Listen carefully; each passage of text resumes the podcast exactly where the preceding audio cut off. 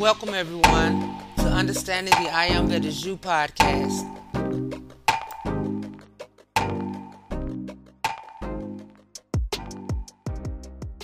Yay!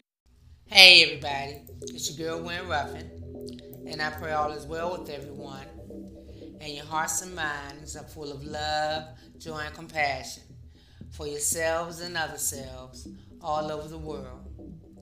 And Lord knows these are the last days and the times are fierce, and the minds of many are fearful and doubtful.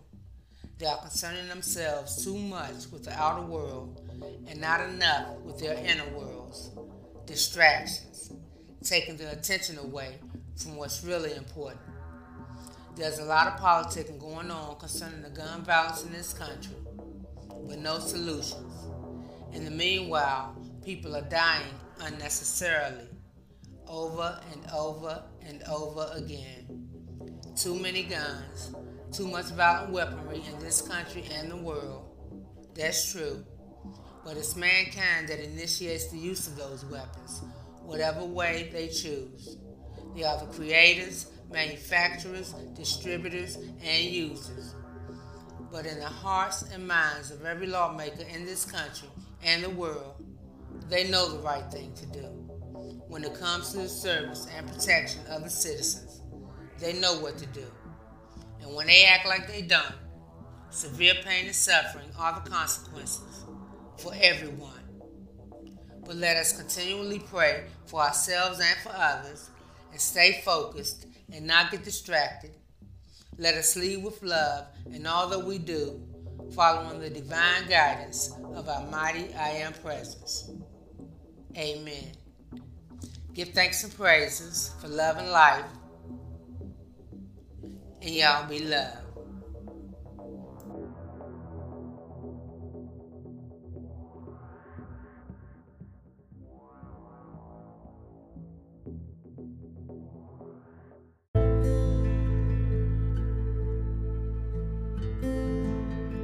What causes fights and quarrels among you?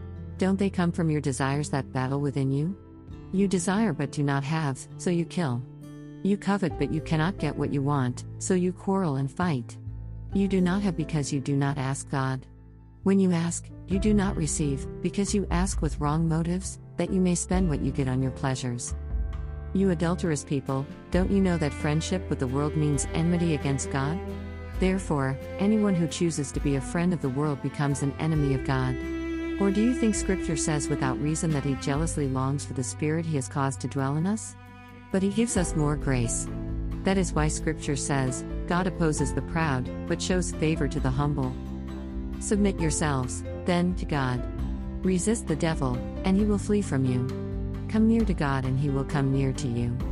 Wash your hands, you sinners, and purify your hearts, you double minded. Grieve, mourn, and wail. Change your laughter to mourning and your joy to gloom. Humble yourselves before the Lord, and he will lift you up. Brothers and sisters, do not slander one another. Anyone who speaks against a brother or sister or judges them speaks against the law and judges it. When you judge the law, you are not keeping it, but sitting in judgment on it. There is only one lawgiver and judge, the one who is able to save and destroy. But you, who are you to judge your neighbor? Now listen, you who say, Today or tomorrow we will go to this or that city, spend a year there, carry on business, and make money. Why, you do not even know what will happen tomorrow. What is your life? You are a mist that appears for a little while and then vanishes. Instead, you ought to say, If it is the Lord's will, we will live and do this or that. As it is, you boast in your arrogant schemes. All such boasting is evil. If anyone, then, knows the good they ought to do and doesn't do it, it is sin for them. Now listen, you rich people, weep and wail because of the misery that is coming on you. Your wealth has rotted, and moths have eaten your clothes. Your gold and silver are corroded. Their corrosion will testify against you and eat your flesh like fire. You have hoarded wealth in the last days. Look, the wages you failed to pay the workers who mowed your fields are crying out against you. The cries of the harvesters have reached the ears of the Lord Almighty. You have lived on earth in luxury and self indulgence. You have fattened yourselves in the day of slaughter. You have condemned and murdered the innocent one, who was not opposing you. Be patient, then, brothers and sisters, until the Lord's coming. See how the farmer waits for the land to yield its valuable crop, patiently waiting for the autumn and spring rains. You too, be patient and stand firm, because the Lord's coming is near. Don't grumble against one another, brothers and sisters, or you will be judged. The judge is standing at the door. Brothers and sisters, as an example of patience in the face of suffering, take the prophets who spoke in the name of the Lord. As you know, we count as blessed those who have persevered. You have heard of Job's perseverance and have seen what the Lord finally brought about. The Lord is full of compassion and mercy. Above all, my brothers and sisters, do not swear, not by heaven or by earth or by anything else. All you need to say is a simple yes or no. Otherwise, you will be condemned. Is anyone among you in trouble? Let them pray. Is anyone happy? Let them sing songs of praise. Is anyone among you sick?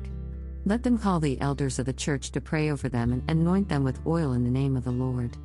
And the prayer offered in faith will make the sick person well, the Lord will raise them up. If they have sinned, they will be forgiven. Therefore, confess your sins to each other and pray for each other so that you may be healed. The prayer of a righteous person is powerful and effective. Elijah was a human being, even as we are. He prayed earnestly that it would not rain, and it did not rain on the land for three and a half years. Again he prayed, and the heavens gave rain, and the earth produced its crops.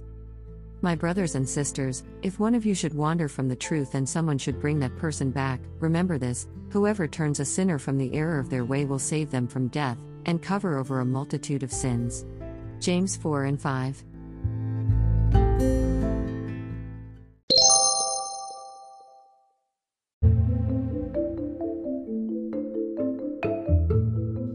Isis Unveiled, Volume 2, Chapter 1.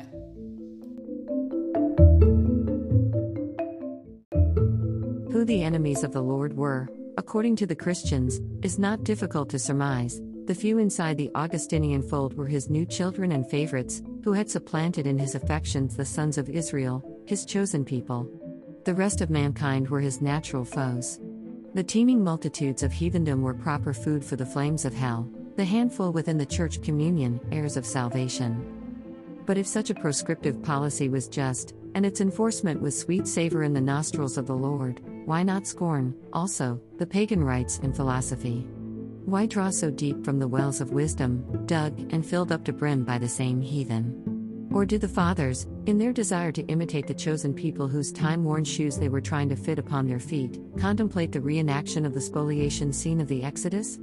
Did they propose, in fleeing from heathendom as the Jews did from Egypt, to carry off the valuables of its religious allegories, as the chosen ones did the gold and silver ornaments?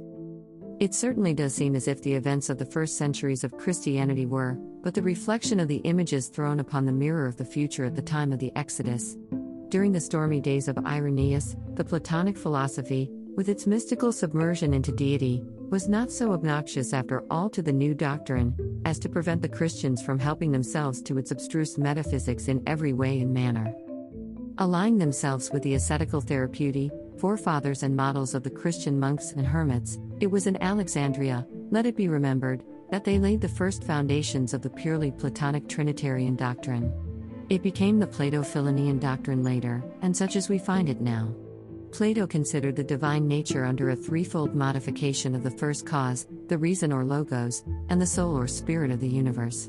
The three archical or original principles, says Gibbon, were represented in the Platonic system as three gods, united with each other by a mysterious and ineffable generation. Blending this transcendental idea with the more hypostatic figure of the Logos of Philo, whose doctrine was that of the oldest Kabbalah, and who viewed the King Messiah as the Metatron, or the angel of the Lord, the legatus descended in flesh, but not the Ancient of Days himself. The Christians clothed with this mystical representation of the mediator for the fallen race of Adam, Jesus, the Son of Mary.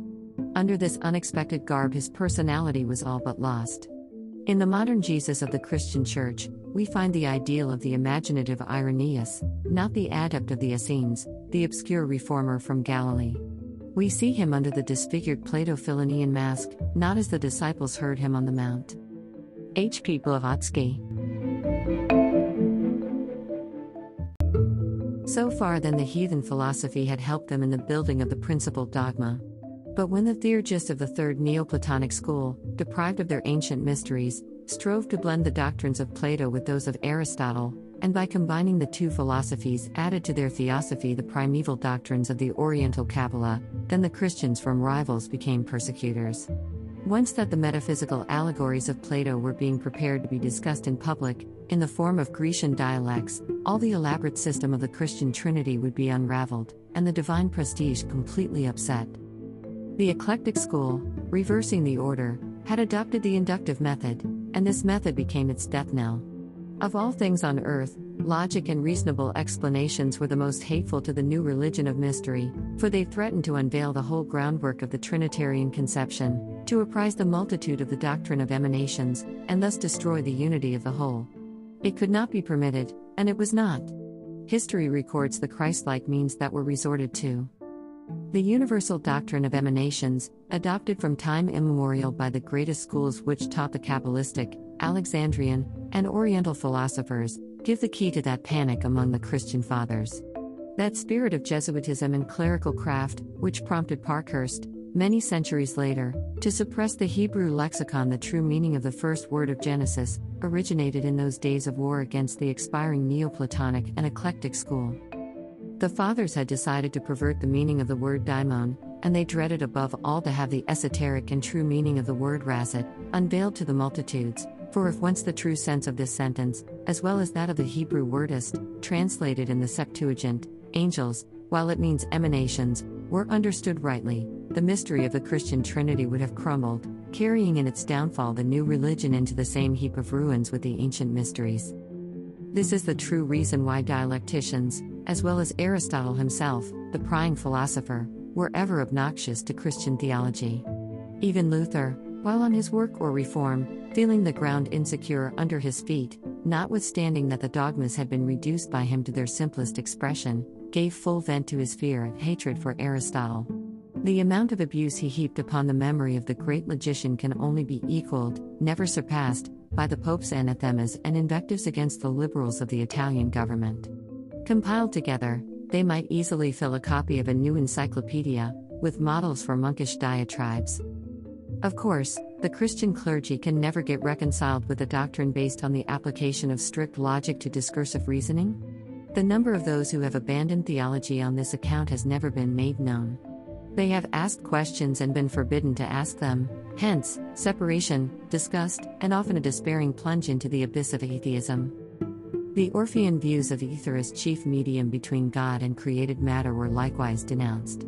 The Orphic ether recalled too vividly the archeus, the soul of the world, and the latter was in its metaphysical sense as closely related to the emanations, being the first manifestation, sephira, or divine light. And when can the latter be more feared than at that critical moment? H. P. Blavatsky.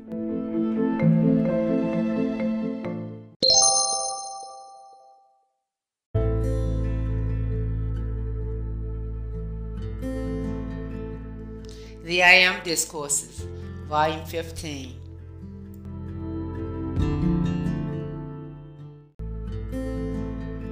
Mankind may have intellectual knowledge, but people do not know even intellectually the real truth of existence, unless the outer self becomes the flame of its perfection. Therefore, it is necessary to purify the feeling. It is necessary to purify the substance of the body, and purify the atmosphere around it in order that we may teach you and make you know what our greater life can do in you, and through you and around you, for you, by your own use of the powers of our life, which we convey to you through the sacred fire and the cosmic light substance, and our love. These things are the natural, divine way of life to manage things in this world and thus avoid the problems and the limitations, which are nothing on earth but mankind's lack of understanding of the great law of the sacred fire, the cosmic light, and the love from the heart of creation. That's why it is necessary that there must come more conscious cooperation between mankind and the angelic host. It's the only way perfection and improvement can come into this world, because it's the divine plan of creation from the great central sun, to the electrons and the atoms out of which manifestation is composed. This is the great supply house of the universe, and there isn't a thing your life could desire, so long as it be constructive, that our life could not supply. So, there is no reason in heaven or earth that you shouldn't reach up to the highest, receive our help, and create the most magnificent perfection in this world, not for your own, to feed your own egotism, not at all, but to give you the joy of the use of the master powers of life. You can only use them as you produce manifestation in this world by their use, that will bless some other part of life. So, the supreme secret is the blessing of life. Don't be concerned whether the other part of life that you are pouring the blessing to appreciates it or not. What do you care? If we waited for mankind's appreciation, laughter, well, we waited a long time as it is, but we'd wait a lot longer, much longer. Your expansion of your light and your powers of life's perfection can only come into existence by your use of them, and your use of them must bless the rest of the life around you. If you pour that blessing out, the very life from our octave and from the higher mental body of each one's life stream will amplify that good that you produce, and in its expansion, it will come back and bless you. So, you cannot lose by using these greater powers of life perfection. Beloved Angel Deva, the Jade Temple.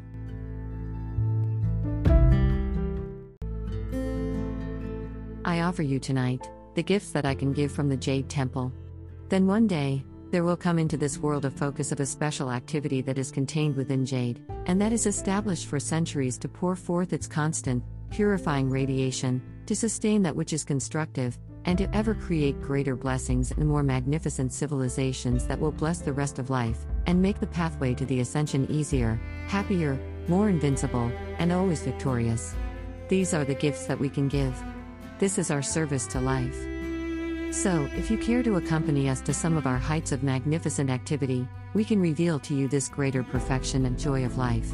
And then, if you will let us pour our greater purity through you to create more beauty and perfection in this world, it can only bring you greater happiness and a greater raising activity to lift you to your ascension. So, blessed ones, go on and call into the physical world the magnificent powers of the angelic host that reveal to mankind what all individuals can have as they understand to cooperate with a greater life and the greater blessings they can use, is to bring those blessings here in the physical world for your greater perfection, your greater harmony, and your greater ease in attaining the ascension. So go forward, and if you care to call me, I will have very great joy illumining you and showing you some of the things I can do for life, and revealing to you some of the blessings in the Jade Temple that one day will fill this world, too, with the same happiness and beauty and perfection we have there. I hope you will enjoy the greater use of these blessings that we want you to have, that you may fill your world with the same great happiness that fills ours. And then you will be so busy expanding that happiness, you will have forgotten forever that you ever went through the experience of the shadows, in which suffering was experienced by mankind. As your greater creative activity goes forward like ours, you will forget the distress and the limitations through which you have passed, and you will not look back, because the perfection of the future will draw you on into itself, and you will forever leave the shadows behind. Thank you with all my heart. Beloved Angel Deva, of the Jade Temple.